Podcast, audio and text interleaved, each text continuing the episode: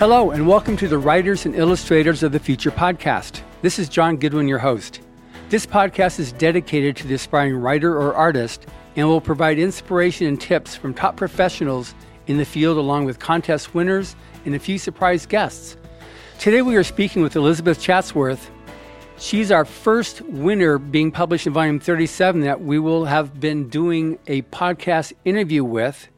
She is a British author and actor based in Connecticut now. She loves to write of rogues, rebels, and renegades across time and space, which we will be talking about momentarily. Her debut novel, The Brass Queen, shares its fantastical Victorian-age setting with her short story, Widow.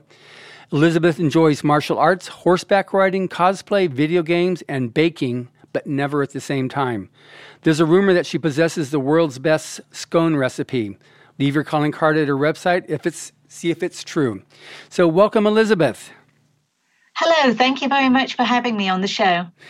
So um, we've not met yet in person, um, and hopefully when uh, this whole COVID pandemic scene comes to pass, we will see each other at the Writers of the Future workshop and awards event.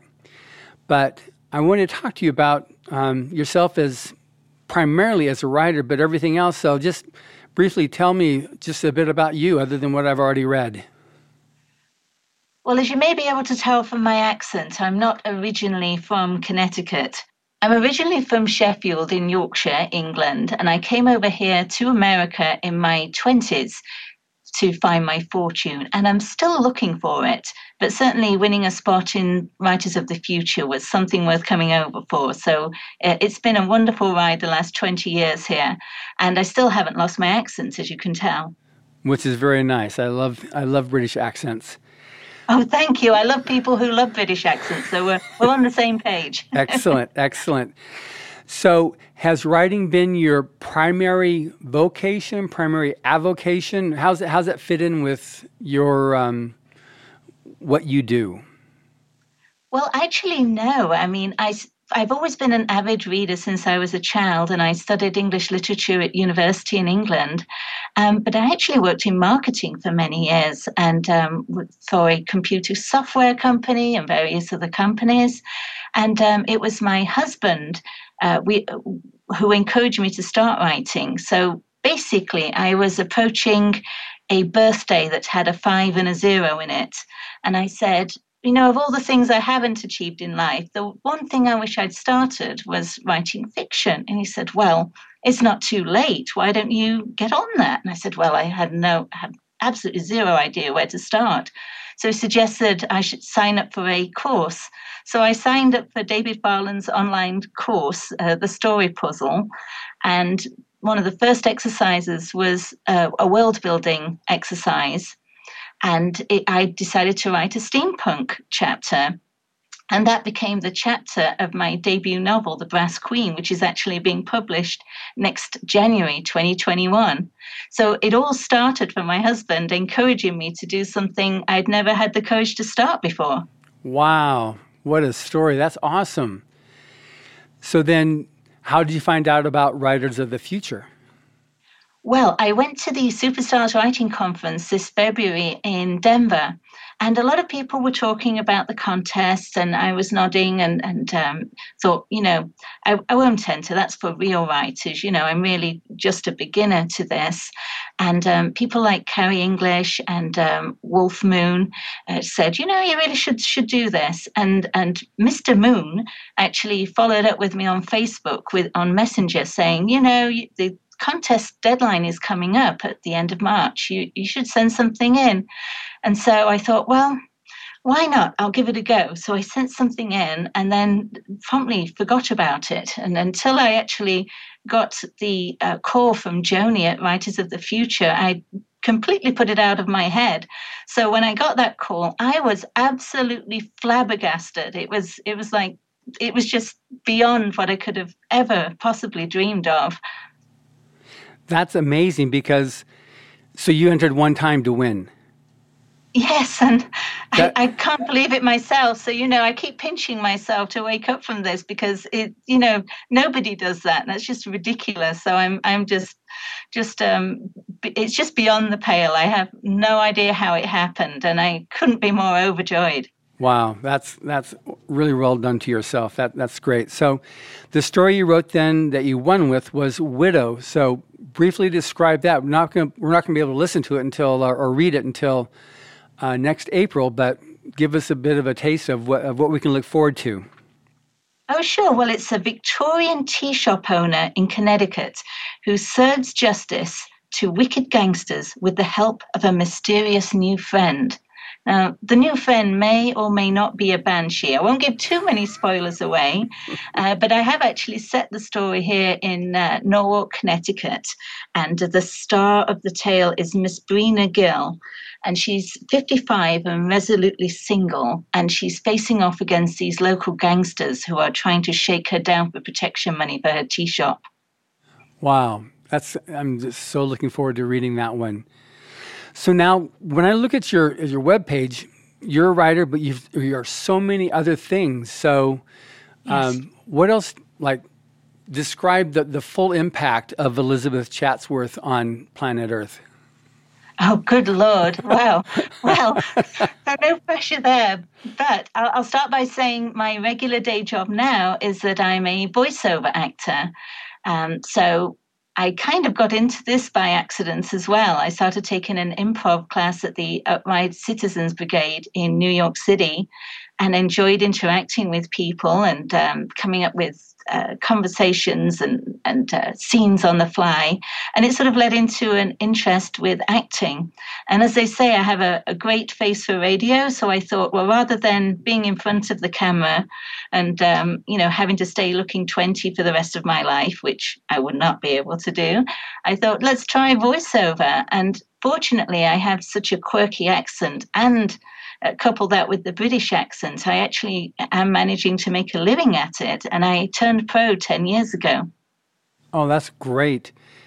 So do you still embark in any other marketing activities or anything that you that you did younger, or you know, your, your voiceover and writer? Right now, I am voiceover and writer. Those are the those are the two main things. But I have a lot of hobbies as well.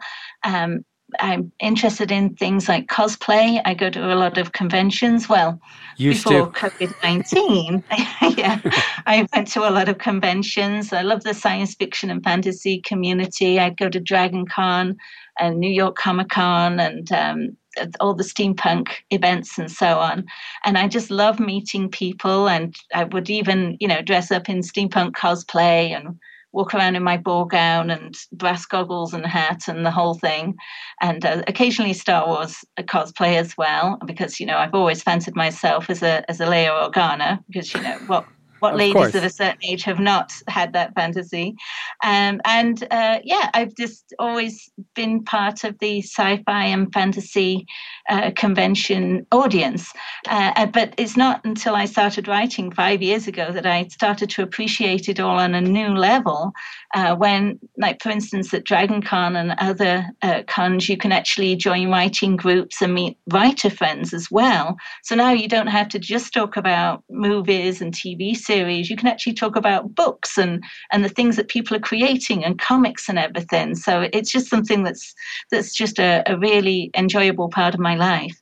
And that's great. Yeah, Dragon Con has been probably one of our top four favorite conventions we attend every year. We've also got uh, Salt Lake City FanX, but um, yes, the Dragon Con is is so good. We're we're great friends with the owners of the convention, and um, we do a lot with Writers and Illustrators of the Future at that convention. We have panels, and we've been uh, featured in some of their um, major you know, activities at during the convention week. And they always give us a, a nice uh, booth front and center in, in the uh, um, art show that we can then provide information for the contest so that aspiring artists can Uh, find out about and submit to the contest. And it's grown quite well. A lot of the professionals that are there are both the writer judges and the illustrator judges. So it's it's a great show. Oh, yeah, absolutely. And and I found um, that the people at the conventions are, are so wonderfully friendly, and especially even the smaller steampunk conventions. I mean, everybody just is happy to be there. And whereas in some fandoms, people can get, you know, a little bit fussy about, well, you know, that's from that series and not this series, and you can't mix and match that. And, you know, the stitching on that's not quite right. In the steampunk world, everybody's just just making up their own characters, and there's a lot of creativity there because, you know, I'm Lord Fauntleroy, or I'm uh, Lady Annabella Hotwhistle. I'm, you know, you you make up your own character and play that persona if you want to. And so sure. there's there's just so much creativity there, and it's just a, a really exciting environment to be part of. Yeah, and with Writers of the Future thirty-two, the cover was a, a steampunk cover that was uh, created by our... Um, winner, uh, Sergey Poyarkov. And yes. um, so that won actually uh, the Starburner Award, which is a big steampunk award that was awarded in at uh, San Diego Comic-Con. But in there also, Tim Powers wrote an article, The History of uh, Steampunk. I don't know if you have read that or not, but he gives how that yes. how the term came to be and how, how it the term was actually created. Yeah, it was kind of a reaction to uh, cyberpunk, uh-huh. you know, where but we're going to be in a in more of a historical setting, so we're going to go with steampunk. And then, you know, one thing led to another, and they they coined the phrase that that um, that preceded the revolution, if you will, that uh, so many people now have steampunk as part of their day-to-day life, and through conventions and, and reading and, and writing a lot of fan stories and so on. And um, it it all started with coining that phrase and those those guys just getting together in a pub and uh, basically figuring it out. I mean, yeah. That's just amazing. Yeah, it's sometimes you hear things and we're like, I wonder how that started. And then all of a sudden, that this is how it started. This was the beginning of steampunk, you know, how, how they came up with it. And, and it's become a major subgenre for the science fiction and fantasy world. Yes, absolutely. Yes. So now, as a um, as you're winner of the contest, and you've um, published, or you will have published your first uh, novel next January, The Brass Queen. Yes. Um, now you've you've basically picked up writing um, as a career after already a successful career with marketing, and that mm-hmm. that happens um, not that infrequently, but. Um, For other people that have always wondered, like, I wonder if I could do it, but I'm afraid to do it, and I've given it myself so much time not doing it, I don't think I can do it now, you know, and all the different self-doubt that intensifies and multiplies with added time on, you know, all the years not having tackled uh, becoming a writer. What type of advice or tips would you be able to offer to an aspiring writer, or even a person who's looking for a, a new career after completing retiring from an existing career, that they want to they want to be able to take this on? Well, I'm a firm believer that it's never too late to start anything.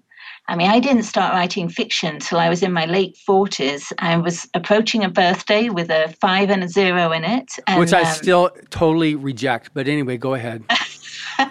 Oh, God bless you, sir. That's, that's very kind, very kind. That's because Zoom has one of those uh, filters on it. no, no, no. But anyway, go ahead. uh, but uh, yes, so I was approaching this uh, birthday with the five and the zero in it, and I was talking about things I hadn't quite got around to doing yet in life. And one of the things was uh, I'd never written a book, and um, I'd studied English literature at university. I've always been an avid reader, and it was just one of those things I never quite, quite got around to it. You know, there was always other things pulling on my attention. And my husband said, well, you know, it's not too late to start. And I said, well, I, I don't know even where to begin. And he suggested, just go and find a class. So I signed up for an online writing class. And by sheer luck, I actually chose uh, David Farland's Story Puzzle class. You know, I couldn't have wished for a better instructor. And it, it, that was another dumb luck thing that just put me in, in a position to learn from the best. And one of the first Uh, world-building exercises, I actually wrote a steampunk story because I was going to steampunk conventions, and that's what I was interested in. And David read it and said, you know, Um, if I read this as the first chapter in a book, uh, in a bookstore, I would pay thirty-five dollars for my hardcover, and I would read it and I'd be very happy, and you should write this book. And that's why I really got the encouragement to go for it. So that was five years ago. I am now finally being published in January twenty twenty-one, and it's unbelievable. But I, if I'd never taken that first step to starting, even though I was approaching that special birthday, I wouldn't be where I am today. So my advice is always give it a go. Uh, whatever career you're doing, it can always transition to another career, whether it's related or something different. And why not try? I mean, if you fail, you've at least given it a go and you found out what can happen. But, you know, life's short. You've just got to make the most of it. Absolutely, absolutely. We also created this Writers of the Future online workshop that was le- released in April, where we have about a dozen video interviews with Dave Farland, Orson Scott Card, and Tim Powers teaching the Writers of the Future workshop, um, the key points of it, which um, we launched, like I said, in April, and we're up to about four thousand people on the course now. And um, from, which is nice about it because it's now from over fifty-five countries. So it enables people from all over the world to be able to be taught by, like I say, you're taught by Dave Farland, so by him as well as two other major international best-selling authors. And that would fall into that same category of like, take a course and learn, just get some of the basics. And the product of this workshop is to be able to write a story and submit it to the Writers of the Future. Well, that's an amazing opportunity. I know the course is free, and if I was starting today, that would probably be the very first place I would go and uh, just dip, dip my toe in that water. Yeah. Just dip my toe in that water and sign up um, to learn from the greats. And, you know, from then on, you, you can study with Dave, you can study with uh, various great authors, and why not? Why not learn from the best, especially if it's free? I mean, go for it. I mean, that That would be my advice to anybody starting out today. That would be great. And the other thing, too, you you were mentioning that, you know, you entered and you won in the first shot. We've got winners, though, who have been, I think our record is forty-five times they've entered the contest before winning. And quite often, someone will submit and submit, like Kevin Anderson. He's I think he submitted seventeen times, then he pro'd out. Um, Robert J. Sawyer submitted seven times, I think it was, and then he pro'd out. So wow. a lot of the a lot of the big, like uh, last year when I met up with an, and met Joe Black, um, Stephen King's son, um, yes. at a convention, talked to him for briefly. He said, yeah, he had, he was a finalist in Writers of the Future. And um, so it's, you know, Brandon Sanderson, I was really surprised when I was talking about becoming a judge. He said, yeah, I entered the contest. I was a finalist. And for him, it was at a time when he was seriously considering changing directions in what he wanted to do, because he what he had he'd been trying and trying and trying, hadn't sold anything. And it was after his finalist certificate that he received for Writers of the Future that he said, okay, good, this persists, don't don't give up. And he kept going, and then obviously everything else is now history. He's, you know, one of the best selling yes. writers. So um, I think too that people need to, like, you know, give it a shot, and if you don't win the first time, keep on entering, because there's some people, we have one winner this year that's been entering since two thousand five and finally won the contest. She's been doing a lot with poetry but never succeeded with writing um, science fiction and fantasy until just, you know, finally winning this contest. But she'd been entering, I don't know how many times in the, you know, in the last fifteen years. So it's it's something that people can continue to write, and you're always encouraged to write. Yes. Well, ninety-nine percent of success is about persistence. So definitely keep going, even if you don't win or don't get an honorable mention. I mean, eventually you, you may well get there. So you never know unless you try. And also, don't self-eliminate. I mean, I've known, you know, about this contest for years. Uh, you know, in the background, I've heard people mention it and just never thought, oh, you know, that's for me, because I always thought that was for the real writers, you know, those people who can really do something with words on paper. I mean, and I didn't see myself that way. I don't know if it's uh, being, um, you know, uh, English and being, you know, uh, perhaps uh, not not quite as confident as, as Americans or other folks, but just not necessarily thinking I had the goods to put it out there. And then, you know, giving it a go, mm-hmm. uh, I actually got through. And if I'd self-eliminated, if I hadn't listened to those people at Superstars, and um, that, then I would never have made that leap to my first professional sale, the eight cents a word. I mean, that's uh, that's just a fantastic thing.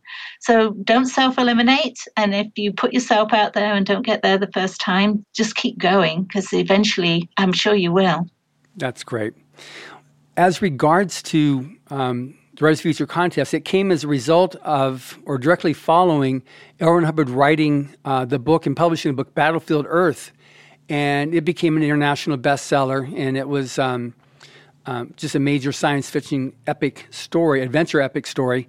So um, now when we spoke before, and you said you'd read that, so a little bit of what you can say about uh, L. Ron Hubbard as, a, as an author, either from Battlefield Earth or from any other stories of his that you read. Well, clearly, L. Ron Hubbard is a very talented writer. I mean, Battlefield Earth is uh, just a wonderful adventure story with so many different elements.